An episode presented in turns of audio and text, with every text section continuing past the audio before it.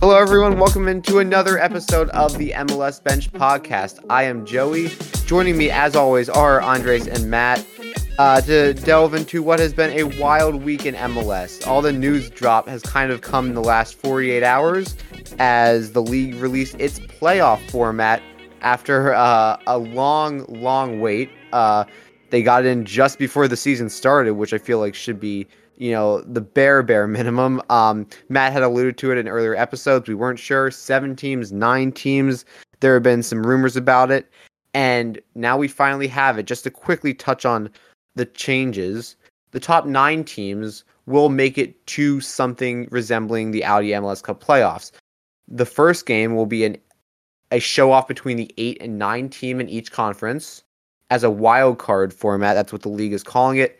And then the first round of the playoffs when that wild card uh, team goes through will be a best of three series. Uh, and that will be you know anywhere between 16 and 24 games in total because if you win the first two games you're through. The real change you know best of three is whatever but that there aren't any draws at the end of 90 minutes it'll go straight to pks from the spot to determine the winner of each individual game. Some changes. I don't think a lot of people are happy about these changes. Andres, I'll start with you. How are you doing on this Wednesday? And I mean, I guess what do you think of these radical changes that the league has implemented for the uh, 2023 playoffs? So yeah, what's up, guys? I'm doing doing well. Getting excited. Here we are, uh, three days out from from the start of the season, and yeah, finally, I think it's it's safe to say it's a little late uh, for them to finally release the the playoff format, but uh, better this week than than next week when the season already starts. Um, I think I'm going to be in the minority here, and I think I'm in the minority among the fan base in in general.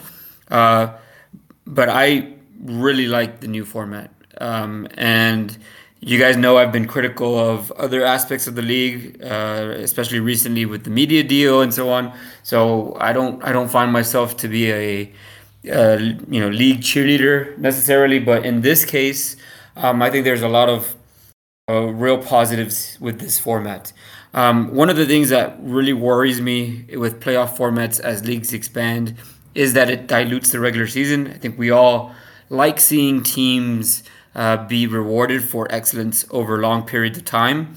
Um, and I think when at first glance, if you think about nine teams getting in, uh, it doesn't seem like that's the case here. It seems like you are diluting the regular season. But then I, I kind of step back and I think, all right, only seven teams are actually going to qualify directly, right? Those seven are guaranteed at least one home game, right, in their best of three series. That's that's one.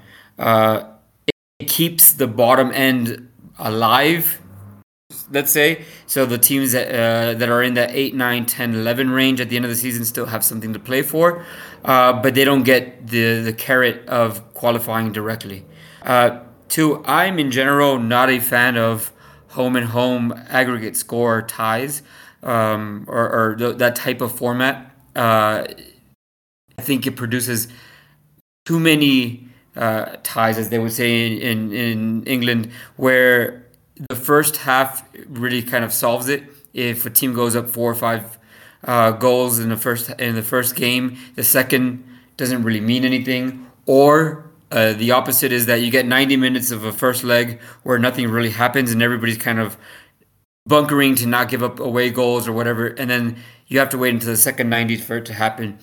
Since here you have to have a winner uh, in the best of three, I think it's totally changing the uh, the format or the way that teams have to approach because you have to win that game. You can't just settle for a draw and bunker out a 0-0 or you take your chances in penalties.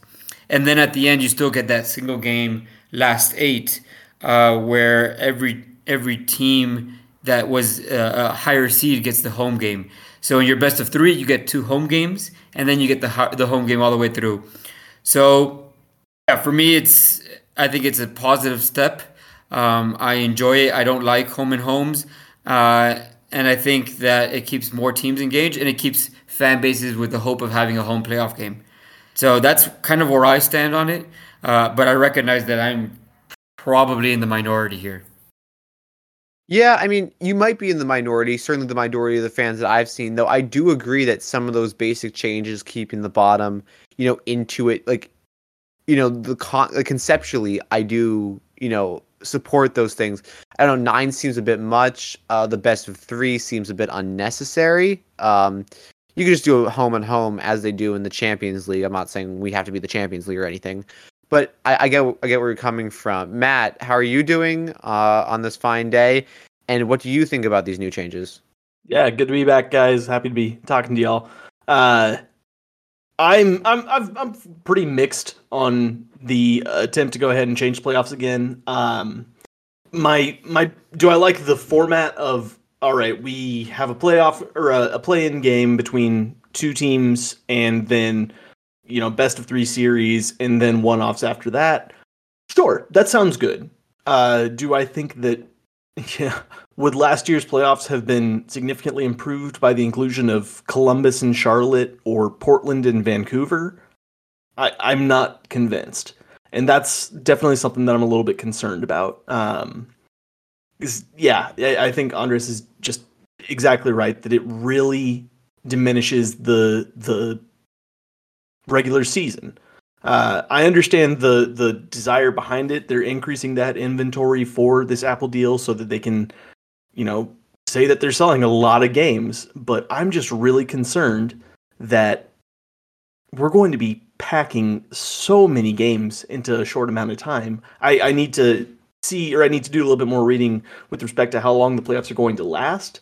But that's just an insane amount of soccer to, to be played over a month, two months, especially considering we also have a break for Leagues Cup. We have a long season as is. There's just a lot of teams. So my, you know, it's kind of splitting the baby, but like maybe we try to go down a couple teams or something like that. It just seems a bit much to me right now. I'm I'm interested to see exactly what the uh, format of of the you know no draws in the playoffs is going to look like. I think that that's going to make for some very exciting soccer.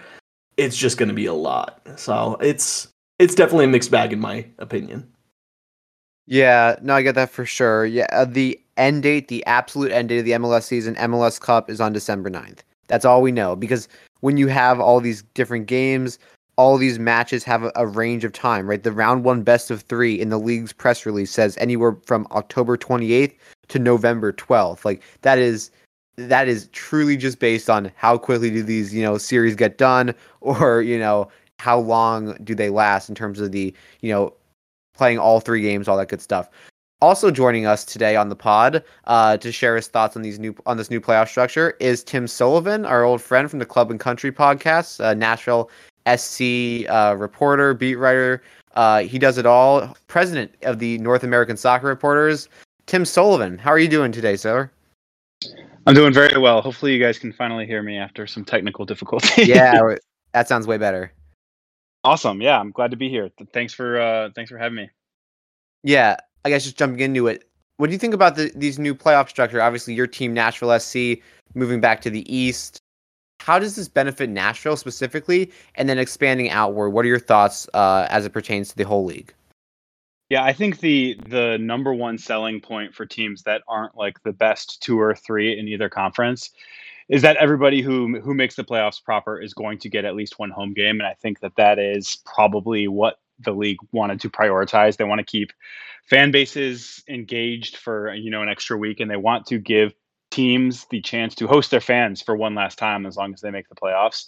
So I do like that. I you know obviously I think like most people I have I have Nashville, you know, maybe, you know, in the playoffs but not one of the best teams probably to make them make them from the Eastern Conference. So it's a situation where last year um, they played a one-off game in in Los Angeles, lost to the Galaxy, and that was the end of the season. This season, they would they would have the opportunity to play another game. They would have the opportunity to you know maybe have a home game that allows them to tie up a series and and hopefully take the victory in the third game. So that is exciting. Um, the weird thing to me is is the fact that the least important round of the playoffs, uh, depending on how you want to view the play-in round, I guess, is the one that seems to have the format that's most tailored towards like soccer justice. You know, the more games you play, the more likely you are to have a, a deserving winner. And after that first round is is best of three, it's back to to knockouts, and that's kind of odd to me. Again, I understand that they want to give more teams the opportunity to host a playoff game, but I think that that is the weirdest part of it to me. Yeah, I, I think I was listening to the allocation disorder guys talk about just some back or you know napkin math on it, and the ticket sales for for a match for the playoffs could be pretty significant. So there's there's obviously such a good incentive on that. Uh, it's just going to be so much soccer in such a short amount of time. So it's definitely going to be something to consider. I also am just Sorry, go ahead. I was going to say, along with that, it, it seemed has seemed like over the years one of their priorities is they want to minimize the amount of of off season for teams that don't make the playoffs, and this is a way to to basically arbitrarily expand the the calendar time of the of the playoffs. That that means a lot of teams are waiting to to restart the season even longer. That that part is weird to me too. And, and you know, for the teams that do make the playoffs, like you mentioned, you're cramming a ton of soccer into that time because they don't want to extend the length of the off season. So it is, uh, you know, you're you're kind of trying to pay two two masters that have opposite opposite desires out of it too. Absolutely. My other like main concern out of just all of this congestion is that that's going to be a lot of miles and minutes on guys' legs, and I'm I'm waiting to kind of get a better understanding of what the players' association is is thinking about all these changes and how they're going to come to grips with that. But I think before too long, this is going to have to come with some loosening of the reins from the the roster build side, so that we actually have quality players who can field, you know, an additional. It's it's you know we're talking maybe two more games than would be in a regular playoff setting, but it's two more games after a condensed season where we're taking a break for another competition. It's just that's so much mileage, time, stress on on those players' legs, and that's something like I I think that's going to be something that physicians and and team doctors are going to be really really focusing on. I think it's also going to probably mean that your really good penalty stop or penalty uh, kick goalkeepers are going to be, be become massive assets. So that's I don't know. There's a lot of weird little um, ripples that are coming off of this that are going to be interesting to keep an eye on.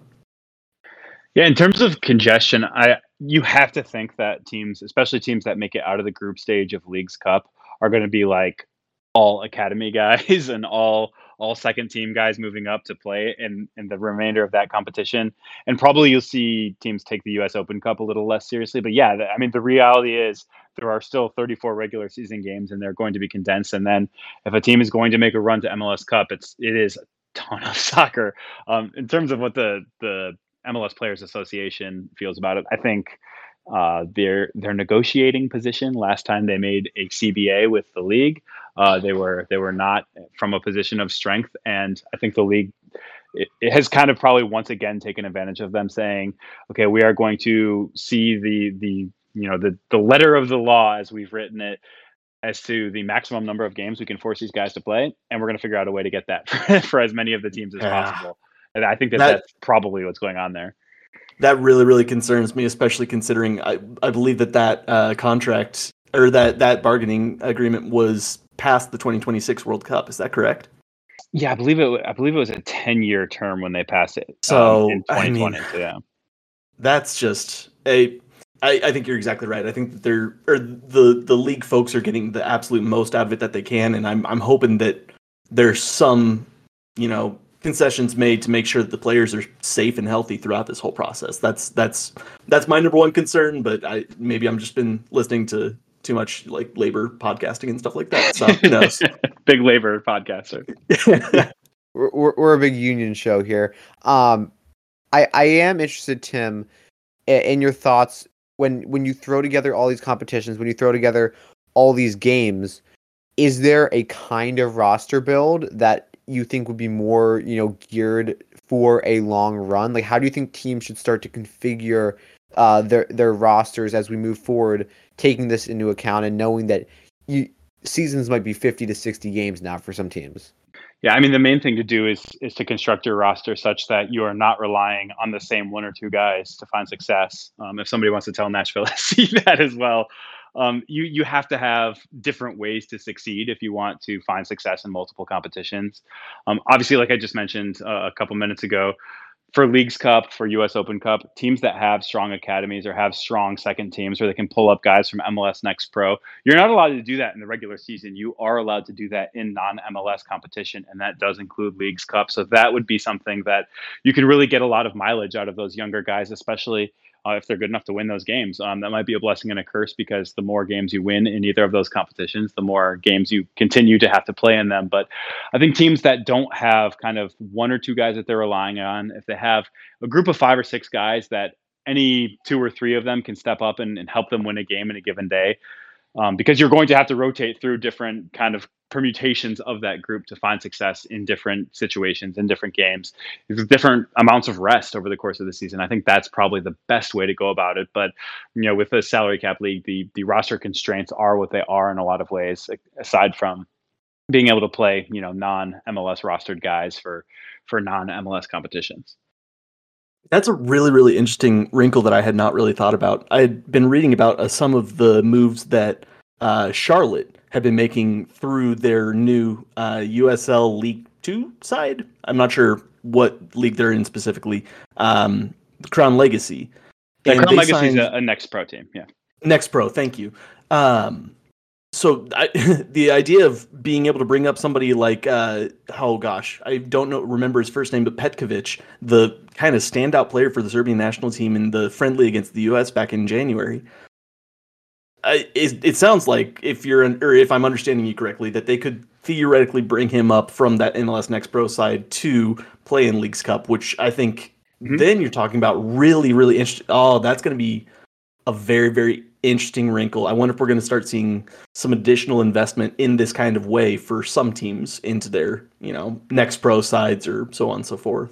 Yeah, I mean, well, the the you know difficulty there is if a guy is good enough to contribute to your MLS team, he's probably not going to accept the contract to play for essentially a reserve team and, and just get a few games with the senior team. So there's a there's a line that you have to walk in terms of finding the right type of talent that has kind of maybe the right attitude to be willing to have that sort of role.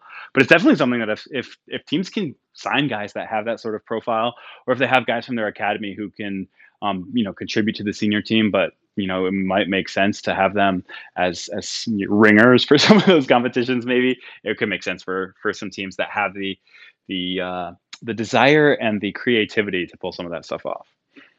For sure. And, and, before I get you out of here, you've been generous with your time. Um, I am interested, you know, just ask the elephant in the room. The Apple TV deal, it's basically, you know, completely rolled out now. We know all the different nooks and crannies. They've done the deals with T-Mobile and things like that to get, you know, the promotion, the promotional side of it.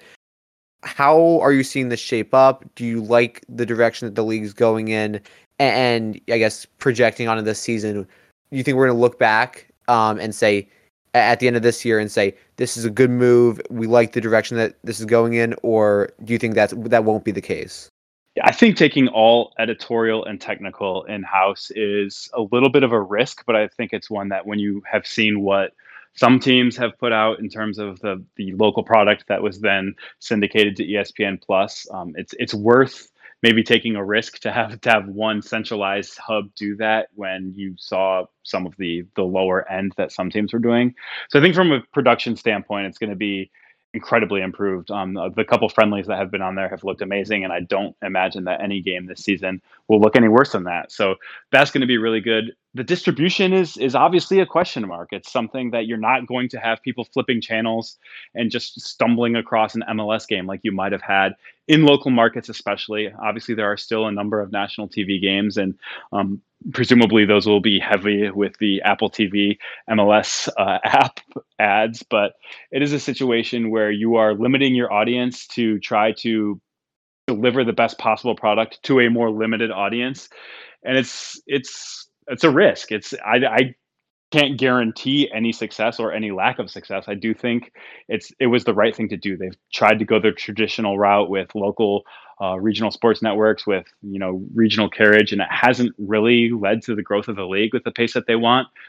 there's there's risk in changing, but how much risk in terms of, of who you're going to lose? Probably not that many people. So you might as well kind of swing for the fences. And I think it's not a secret to anybody that Apple kind of used this as a bit of a test run for some um, I guess, more prominent leagues that they hope to bid for the rights on in the future. So they have every incentive to to pour money into the technology side of it. And um, MLS was looking for a partner that wanted to be a partner and not just somebody who's going to throw games up on the network, like ESPN Plus has essentially been doing for the past few years. And Apple is is has money to throw around and MLS wanted to kind of give them the the laboratory to find success before they bid for whatever other rights they're going to bid for. I don't think it's a secret that they're probably going to try to go after NFL. They're going to expand going after Major League Baseball and they'll probably go after NBA soon too. So that's something that if MLS can can benefit by the fact that Apple essentially wants to practice, I don't think they're, you know, embarrassed to say, "Hey, we'll we'll take advantage of that as long as you're going to pour in more resources than you would otherwise. We're here. Yeah, it seems like it's just a perfect, you know, match between a, a company with all the resources in the world and then yeah, just like you're saying, I think that we we talked about it a little bit last week that it's just really really nice for as as fans of Major League Soccer for that league to be a priority and that's just something that I don't think that MLS has really ever had. So that's it it gives me a little bit of hope, but obviously with all those stipulations that you're talking about on the barrier to entry being significantly higher. Yeah, absolutely, and that's that's the risk. You you accept the barrier to entry being higher because you are Apple's only priority so far because they want to use you to kind of perfect their craft for what they're planning to go for in the future. Well, Tim, thank you so much for, you know, hopping on, sharing your thoughts on the two kind of league-wide hot button topics. We really appreciate it as always. Uh, thanks for sticking with us through the technical difficulties, and I'm sure uh, we'll talk again sometime about Nashville. Finally, we always say this. You, you if you want to plug where people can find more of you, uh, you can go ahead and do that. Yeah, absolutely. You can find me on Twitter or or the URL of the website are the same. It's at Club Country USA on Twitter and I think Instagram too. I very rarely use that, but uh, clubcountryusa.com is is the the main hub for all my stuff. Thanks, Tim. Really appreciate it. Have a great day. Yep. Thanks thank so much, Tim. Yeah, we'll talk again soon for sure. Uh, but because we did just spend a good 20 minutes on the real focus over the last couple days, which is this new playoff structure and the stipulations that we've ran through. You know, apologies if we you know missed something. It's kind of wordy the the new descriptions, but we tried to parse it all and give you some opinions. Now it's time to get back to the you know the ever approaching MLS regular season and the previews that we have to do to talk about it all before opening day comes this coming Saturday. We're recording Wednesday, so it's really only three days away, and that's absolutely crazy to think about. Tim's Nashville SC will be, uh, you know, part of that opening game. Uh, the the earlier game, the the 4:30 game, they will host NYCFC to kick off the MLS season. So this is just, I mean, this is what we live for, and it's all going to start in three days' time. We'll kick it off with the Western Conference previews. We finished the Eastern Conference last week, uh, and we started it on our first episode back of the season, so you can go and check those out. But right now, there's no better place to start than the champion of MLS, the winner of the Supporters Shield, the best team in the league, Los Angeles FC, LAFC. Matt, I'll start with you. What are your thoughts on this team? You know, they've they've lost some players. They have certainly, you know, had that high of both titles. What do you think this team is going to look like when it takes the field in just a couple days' time? You know that they're going to be quality throughout. Uh, that's this team is, in my opinion, not as good as the team that started last season, but it's still a really, really solid team throughout. Um, you have one of the best midfield groups in Major League Soccer with the the assumption that you do not have Sifu for the entire season. I think Jose Cifuentes is incredibly likely to be sold. I think he's just such a good asset and such a good player that he's finally going to go ahead and get that call. Um, so when I'm in the the marquee signing that they made this offseason was picking up Aaron Long as free agent. Uh, that's a big, big intra league move, which they obviously found a ton of success with last year. I think that that's going to do them pretty well. Um, Long obviously has some very, very good attributes and then has a propensity to get burned one on one, which almost every defender in Major League Soccer is largely the same in that. But uh, I think he can play into that system well. Uh, I think he's going to need to go ahead and actually pass, which is probably going to be something new coming from the Red Bull team. But I think that he has the ability to go ahead and do that. The big question for them is who's going to put the ball in the back of the net. Um, having sold off Chicho Arango to, I believe, Pachuca, um, there's just some questions about who's going to play that final ball. But when you're getting delivery from Denis Bouanga, when you're getting delivery from Carlos Vela, Kwadwo Opoku is a absolutely sufficient finisher as far as I'm concerned. What are you thinking, Joey? Yeah, I think the real question is how do their their incoming players, their outgoing players, you know, what's that net change? Because we know that, you know, keeping Sifu, keeping some of those guys like Opoku, uh, signing Aaron Long are going to be wins, right? We we those are tangible things that we know we know what that's going to be. They signed Tim Tillman, uh, you know the the American German you know dual nat. Uh, he was playing over in Germany for Greuther Fürth in the Bundesliga two. He they were up in the Bundesliga last year, so we know that that can help in the midfield. Sergi Palencia, uh, defender, they signed him. You know, but I think the the real questions are the players that you know transferred out. Chicho Arango is gone. You know, after all that speculation, he is not there anymore. So that's the one for me. What what happens there? What is that drop off? We saw how much of a difference Chicho Arango made down the stretch. We saw we talked about the finishing. You talked about Opoku's finishing being good. That that's for sure. But Opoku's a winger. Arango could play winger. He could play striker. I bet he could play goalkeeper because he was that dynamic. He was that good, that talented. Um, and I'm not sure they're a player more crucial for that team last year. So that's what I'm looking at to see what's the difference going to be there. But, you know, besides that, you sign, you know, a really, really good eight right now in Tim Tillman on the MLS level, at least. You kind of, you know, fulfill that squad and you kind of, you, you fill in at the edges. What is this team going to be? Andres, I think the real question, and my question is, what is LAFC going to look like without Chicho Arango and obviously Gareth Bale. I think we forgot to mention that, but he is retired now. Um, you know, off to play golf and and things of that nature. So without those two pieces, but really Chicho, because he was the one who made the difference last year. How do you see this LAFC team, Andres?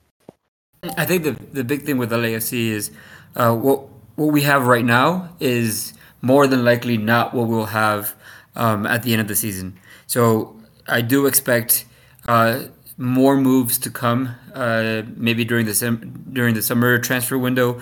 Um, I think none of us expected them to still have Cifuentes on their roster at this point. The fact that they haven't sold him, I think, helps the team at least in the short term. Uh, same with uh, Chiqui Palacios. Uh, and, and yeah, I think it's a team that right now it's it's lacking a little bit of, of depth. Uh, considering all the outs that you guys mentioned. Uh, but they brought in an Aaron Long, uh, and this is a team that has the spending power and the cap flexibility to to put that money to use. Uh, that I think at some point we'll see a, a very different team. Just think about how, how much it changed last year uh, during the season with first Chiellini and Bale, but then Denis Bouanga coming in. Uh, there was so much turnover during the season. I think we'll see a lot a lot of the same. I think for me the biggest uh, you know question mark isn't that will they bring somebody in? I think they will. It's what can Carlos Vela uh, bring them? Is he still capable of playing as that top end DP, uh, best player in the league that he was three or four years ago? Um, or is that going to be a hindrance on them going forward where he's occupying a DP spot but can't really produce as one? That for me is the biggest question because I have no doubt they'll bring in more talent coming in. Yeah, I think that's a really, really good point. Uh, this team is definitely like in that top five range of most ambitious groups in in the league. So I think that we're not going to see them let a DP spot sit open for too terribly long. Um, the other thing I wanted to kind of note is that this is going to be the second year under Steve Cherundolo. What do we, what are we going to go ahead and see from him as he starts to make that team more his own? The playing style was not too significantly different from what Bob Bradley did way back when in in the the earlier seasons of LAFC. So I'm hoping to see a little bit more progress from from him too, and to see what they start to try and change around because they were incredible when they were sitting back and then letting those wingers take the ball forward on on the counter. They were devastating in that way. They also do have players who can control, but I think if they really really stick to one or two of or one of those methods, I think they're going to be just about unplayable as long as they can stay healthy, which is always a question. Yeah, that's always the question. I think signing Tillman is probably an attempt to maybe get that more control, the true eight, that kind of thing. But you know, when you have that front three running at you of Vela, Opoku, Bouanga through the middle, and then I, Stipe Biuk, I think is how you say his name, uh, signing winger announced at the end of the year, um, coming in from overseas. When you throw all that together, that's dangerous in and of itself. You know, you even though you lost, you know, those two players I talked about, that's still one of the best attacking fronts in the league, bar none. You have that midfield. Chiellini still there defensively, and then you also signed Palencia, like I talked about. Uh, and he was at Saint Etienne, loan with Leganes, and then you have Jesus Murillo, Aaron Long, right? The the names go on and on. Crepeau and Net. This is still as dangerous a team probably as last year. Uh, but you know, it's hard to win both trophies. The fact that they did it, I think, should mean that fans have a certain expectation for this team moving forward. This isn't a team that's going to lose in the second round, the first round of playoffs. This is a team that is championship, you know, caliber and needs to show that again. Andres, before we move on, do you think that that expectation for LAFC is a help or a hindrance that now we know that they can do it? Now it's almost a um you you need to show up and you need to show that you are championship caliber because now we expect this from you. Um, I, I'm not sure it changes that much. Honestly, it's like Matt said. This is the one one a one or one a most ambitious groups since they came into the league. Um, I think we saw it right away. You know, Supporter Shield, record-breaking 2019 season. Um, the way that they've gone about their business with you know these big transfers coming in from South America and trying to move them on and so on, bringing in guys like Gareth Bale and, and Giorgio Chiellini. I think this is going to be a club that, for the foreseeable future, the expectation will be that you should be in every competition to win.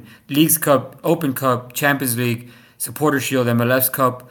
Uh, they're looking to win, uh, you know, just about everything. And I think that's going to be something that uh, people are going to get accustomed to him inside the inside the club. Yes, certainly. There's that expectation now. Um, now they just have to, you know, show up and show what they're made of. Um, keep Cifu, and you know, however long you can keep him, similar to the uh, Kai Wagner situation in Philly. You know, the longer he stays, you, we talk about all these other names. Uh, they're you know as scary a team as ever. Um, Matt, let's transition now. The uh, team that you know I think last year had us arguing, had us uncertain. Uh, the team that made it to the Western Conference Final but came up short there, Austin FC. This is a team that was the second best team in the West, full stop last year. This is a team that you know returns their you know MVP quality players, Aruti, Driussi, who had a wonderful season last year, Fagundez, all all massive names. Emiliano Rigoni didn't get much of a run out last year, but he's in there now, as is Gyasi Zardes and a number of pieces have filled in since we last talked for Austin FC. You had the first crack. What do you see in this team? I think Austin is going to win the supporter shield. And that's I, I just really really like the roster. I really like them trying to kind of cut through some of the dead weight. Um, they went out uh, so there's they've been very very active the off season, which is good to see. Um, I know Valencia went out on loan. I know that Djitté went out, I think, on an, a full transfer, if I remember correctly. Um, and they brought in uh, Gabrielsen also went back to Norway. They brought in a Finnish international center back. I think that they're starting to fine tune a lot of the little things that are going to make them very, very successful. Uh, and then, yeah, they they went out and made Driussi one of the highest paid players in the leagues or in the league, as they should have. You, if you find a way to keep him as the centerpiece in that that jewel, it is going to be something to look forward to. Um, I think this team is just going to be ridiculously good this season. And the biggest thing I think is that they solved their biggest issue. Their striker did not score goals. They found a distressed asset off of, you know, distressed asset FC uh, and picked up Gyasi Zardes. Gyasi has been able to put goals away pretty regularly. Um, I I think that with the service from Driussi and Fagundez and I'm hoping that the you know Dan- or David Goss theorem comes through for Rigoni. I think this team is going to be really really good. What do you guys think? Yeah, Andres, I'll just kind of you know throw it right onto you. You know, we talk about losing Gabrielsen, Djitté, big losses. Then you sign uh, Leo Väisänen. I don't know if that's how you say his name. Uh, transfer from overseas uh, defensively, and Adam Lundqvist from Houston. So you, you lose some, you get some.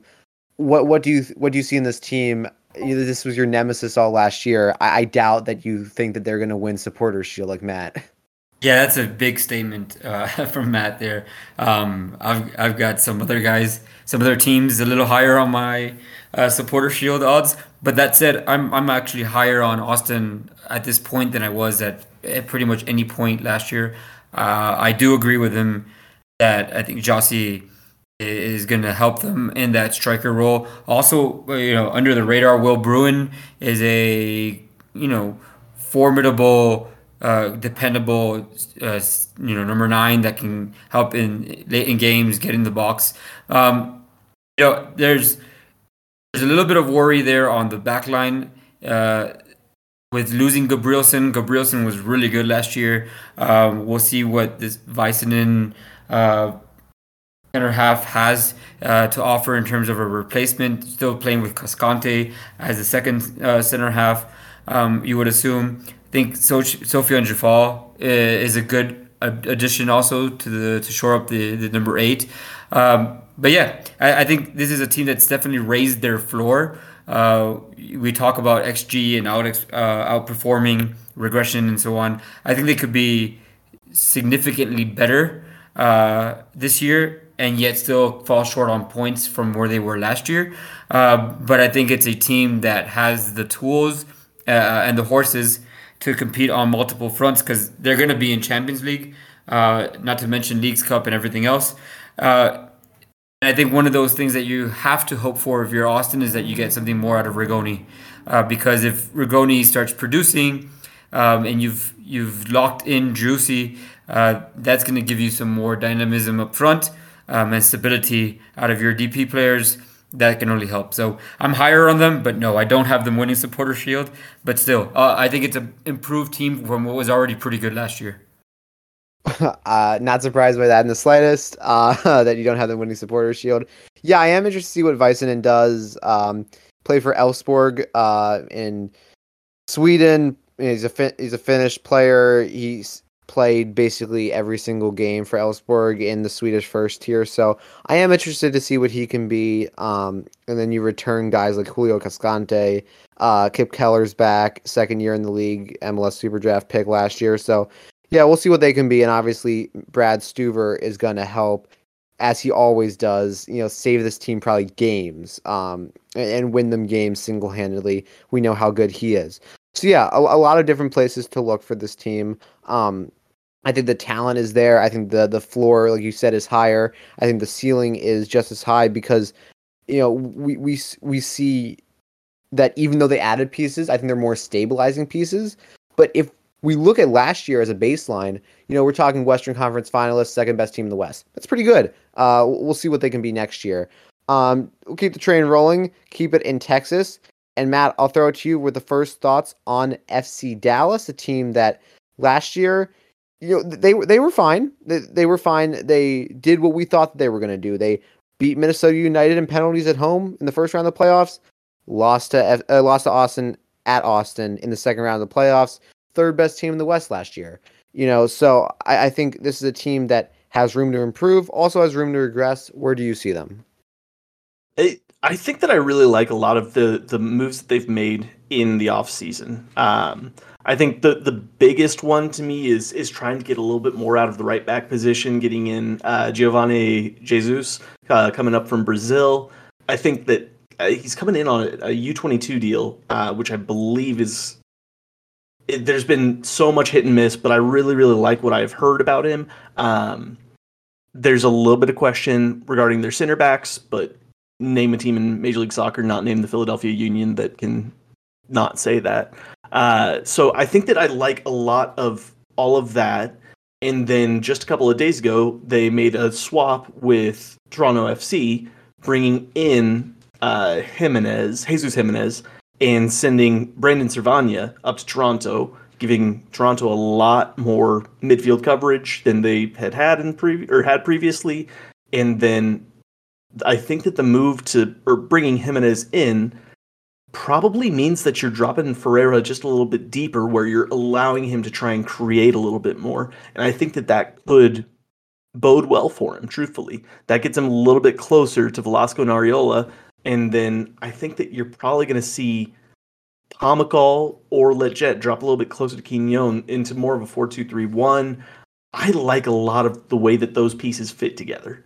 I think that this this team has again. I, I think they lifted the floor. I don't know if they've really lifted the ceiling that significantly, though. I do. Uh, I know Jared in the Discord um, created or uh, Joey created a forum based off of Jared's suggestion in Discord for uh, newcomer of the year and a few other things that highly recommend listeners to go take a look at. Um, and I have Geovane Jesus as my newcomer of the year because I really think that that system can do a lot of good for fullbacks. I'm really excited to see what this Dallas team can bring. Uh, although I hope that they do horribly because I'm a Sporting Kansas City fan, so that's what I do. yeah, of course, of course. Um, also, you know, I don't think you mentioned it, but as LAFC was shedding center backs because they decided that six or five or whatever it is might be a, a, little too many. You can't necessarily field an entire starting eleven of center backs. Sebastian Ibeagha signed with uh, FC Dallas as a free agent over the off season as well. So that's something to throw in there. Um, Andres, I'll you know relay the Dallas discussion to you.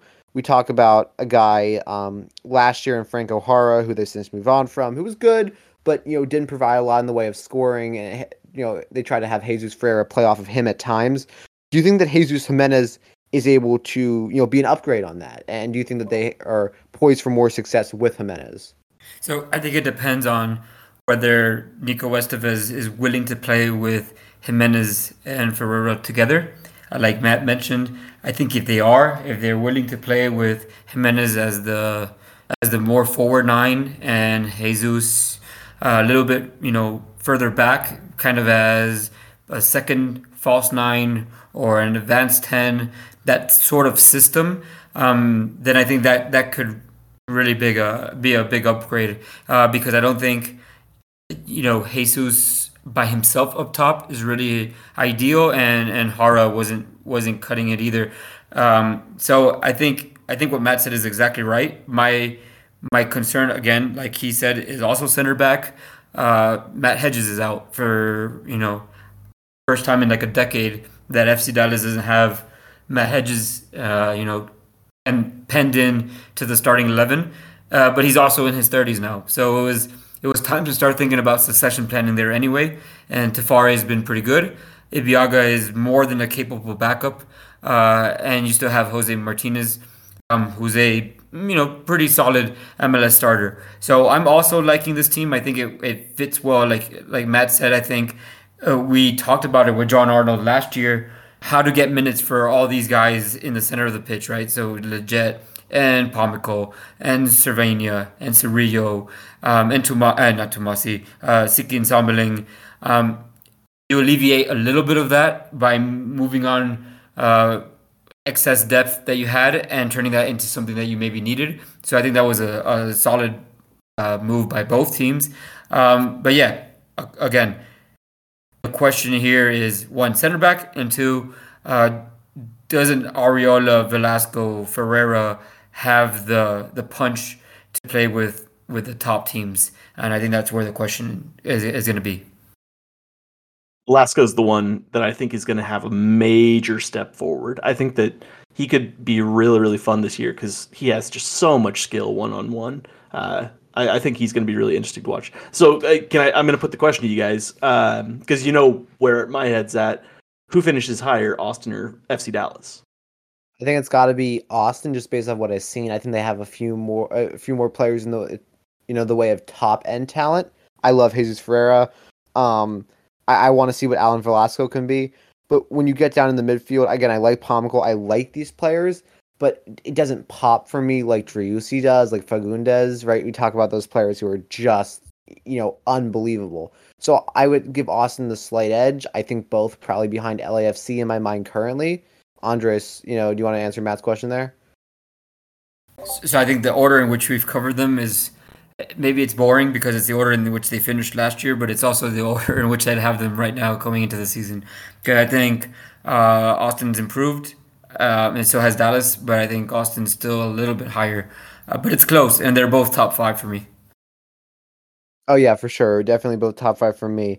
And I was going to mention it, but we can move on because Andres, you talked about you know having all those players in the midfield. When you ship out one in Servania, that makes it just a little bit easier for those guys for you to really you know hone in on a midfield rotation that you can be happy about. And you know they're still going at the eight. They're still going four deep. Pomykal, Lletget, Cerrillo, and Ntsabeleng. I, I heard somewhere I forget where it was that Ntsabeleng had been um, a, a major performer in preseason, so I think that's part of that Servania move too. And we know that Nico Estevez plays that 4-3-3 that the US plays as well. Um, so w- when you have that 4-3-3, you're really only utilizing two eights or maybe three. So you still have that that deep rotation. Also in the midfield would be uh, Facundo Quignon, though I wonder if he's going to be the holding. Uh, I don't know if to include him at the eight or not.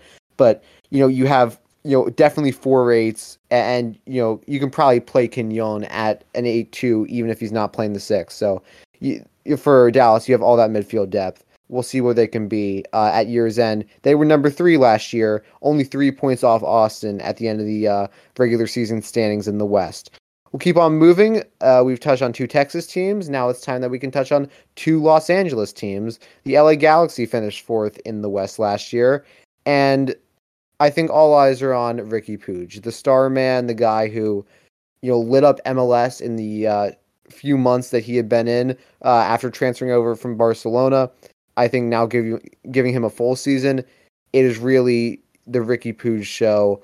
Andres, I'll start with you. How excited are you to see Puig, and what do you think he can bring in a full season, his first full season in the league, to the LA Galaxy? Uh, I think he can bring a lot, and I think he's going to need to bring a lot. Um, they're they're definitely trending in the right direction in terms of roster construction.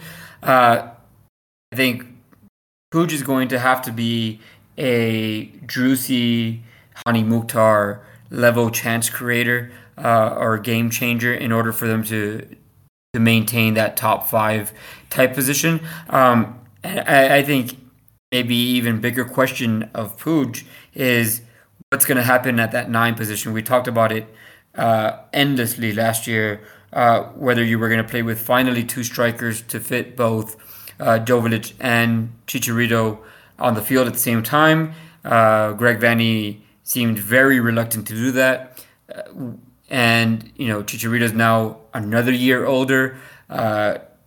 Where, what happens with that position? Are we going to see more of Joveljic by himself and Chicharito, Chicharito supporting? Are we going to finally see them together? You know, how that all kind of plays out uh, which I think they never quite figured out last year, is going to go a long way into showing what what happens with the Galaxy going forward. Yeah, this is definitely the other team that I, I think about with the best midfield full stop. Like it's it's these two LA teams that are just absolutely stacked through the midfield. Uh, kind of like Andre said, I, I really like the roster build, which they have to get right right now because they are not going to be able to bring players international or in from international uh, due to sanctions following the I believe Cristian Pavón transfer in 2019. Uh, so there's you know we get a sprinkle of the the Inter Miami fun stuff uh, over for the Galaxy too. Um, the the question is going to be when Puig is dropping further back, are either of the um, wingers going to actually provide service if they are going to stick into the the four two three one four three three whatever that looks like. I still I'm I'm exactly with you guys. I just would love to see Joveljic and Chicharito get to go up together. I think that that would be very very fun. I think Joveljic will do the defensive work that Chicharito probably won't. Um, it's just I I think that there's a lot to like in this team. I just need to see it from their backline, and that this is you know if the wingers are a weakness, the backline is still bordering on emergency. Uh, I Chris Mavinga is was good, uh, but am I bringing in a Toronto FC center back and feeling super confident about it? Not really, no. So uh, I'm I'm excited to see a full season of Martin Caceres, but that's I feel like Bond is going to have to have a really good season if they're going to be competitive throughout. Yeah, for for me, Matt, there's there's still some issues um, to work out, and like I said, I think it's going in the right direction, but there's still areas. You know, Martin Caceres was good, but he's 35, right? So you wonder how long that's gonna that's gonna last. Like you mentioned, Mavinga has not been very good for the last couple years. I understand there was some personal issues going on, but he's also in his 30s. Um, you still have Douglas Costa there, has not been productive since he's been there. Uh, but you've brought in a Memo Rodriguez who is uh, who knows the league. You've brought in a Tyler Boyd who we've seen flashes of in the past. Um, so you hope you can get some more production out of out of the winger spot where you've spent a lot of money, Kevin Cabral uh, and Douglas Costa, and haven't gotten production. But there's still a few areas there which has me uh, more doubtful on this team than on the first three that we talked about. Yeah, and, and that goes along with the fact that yeah they weren't as good a team last year as either of those teams. Uh, the Galaxy were a team that were up and down and up and down. Austin and LAFC in particular had really you know stuck it out at the top of the table. Dallas had a bit of fluctuation too, but you know as we get into these couple you know last playoff teams uh, in the Western Conference, if you you know haven't noticed, we we we've just been going in order of last year's finish in the West and in the East last week. So you know the Galaxy have been up and down at you know times they've been out of the playoff picture. I think that's kind of you know that that that's kind of representative in how we see them this year. Last word on the Galaxy, you know, Matt had talked about it. Uh, we've been getting a request to talk about you know U.S. youth national players. Uh, Jalen Neal, Marcus Ferkranus, pro- probably specifically Neal, uh, someone as a center back who could step in and play significant minutes for this team this year, depending on how that center back situation shakes out. Neal is really strong. I really love watching him play and I would be super comfortable if I were a Galaxy fan to see him step in and take on a bigger role within the team. We can move on and talk about Minnesota United, uh, the number six finisher in the West. We're not going to talk about number five Nashville because they're in the East, and we talked about them last week. But you know, if we're going to briefly touch on Minnesota here, I think for them, this is where it gets it starts to get a little bit cloudy. I'll throw it to you, Matt. Um, Minnesota quickly. What do you see from this team? I mean, it's impossible to to really start with anything other than the fact that Reynoso is not with the team right now. Uh, he was recently had his pay suspended by the league for for not reporting to spring training. If they don't have Emmanuel Reynoso, this is probably bottom of the West for me. Oh, for sure, yeah. Like it, because he is so significantly higher usage than any other ten in the league. Uh, I believe that it's something to the effect of like 60% of touches in the opponent's half or something to that. I, I, I have to find the statistic specifically. Re- Reynoso is this team. And if they don't have him, that's going to be really, really concerning. Um, so that's that's the the negative lead. The positive lead for for uh, Minnesota is that they went out and got a replacement for uh, Bakaye Dibassy, who when he got injured, that's really where their entire form started to dip off. So bringing in Tapias, that's going to help. Hopefully, uh, I believe he's coming in from the um, Clausura champions out of uh, Mexico. So obviously, good pedigree there. And then you're also going to get uh, Hassani Dotson back pretty quickly. That's going to be a good depth piece in their midfield. So really, really hoping that he can provide at that same level. He's obviously yeah from Pachuca. Thank you, Andres. Um, there's there's some pieces to like. I still really like Arriaga as well, but I at this point this is question mark FC. Like I just I do not know how to talk about this team without having some clarity on on the Reynoso situation. Yeah, thank you for um mentioning that Reynoso situation. I completely neglected to mention when I was talking about them because that really is the situation, right? You have Reynoso, like I was talking about, and I could see them back in the playoffs. You don't have Reynoso without doubt in my mind. This isn't a playoff team.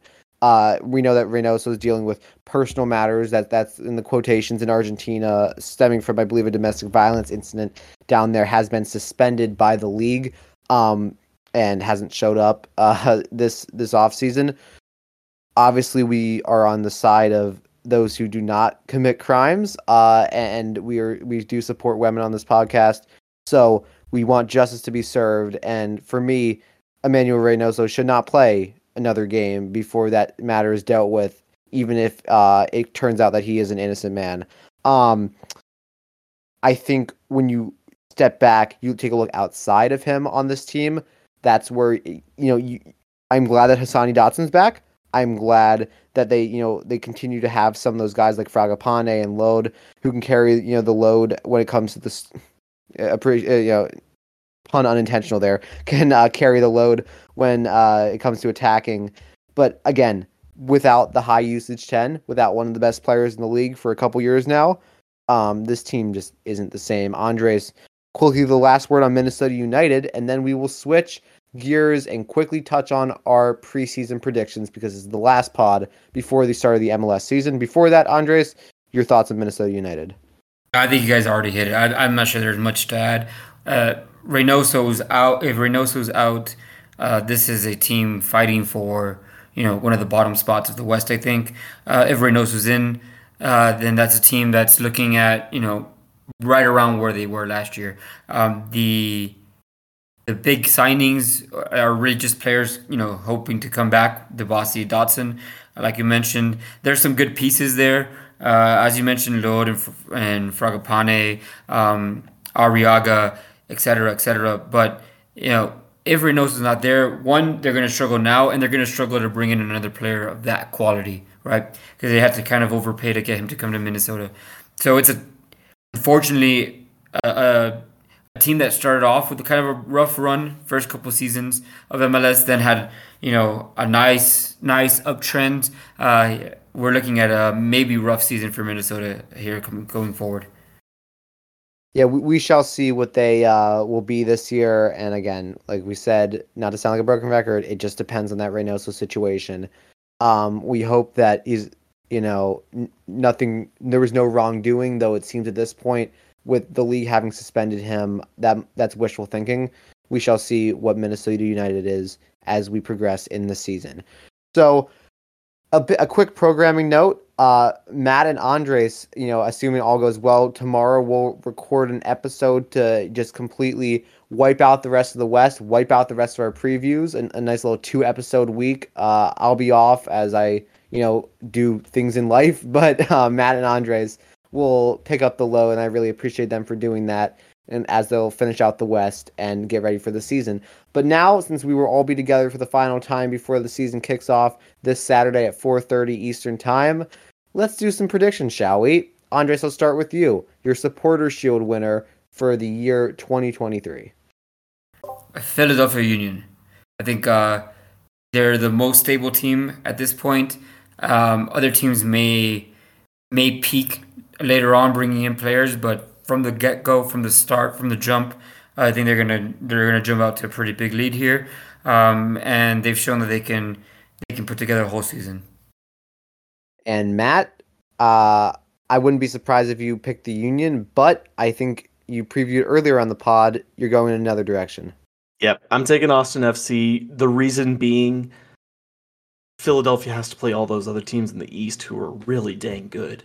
And I just I think that there's a lot of matches that could become draws that Austin is going to get to kind of beat up on some some tomato cans. So it's I just like the the fit for Austin a little bit better. Um, the big concern there would be who is going to you know step up while they're playing in so many competitions.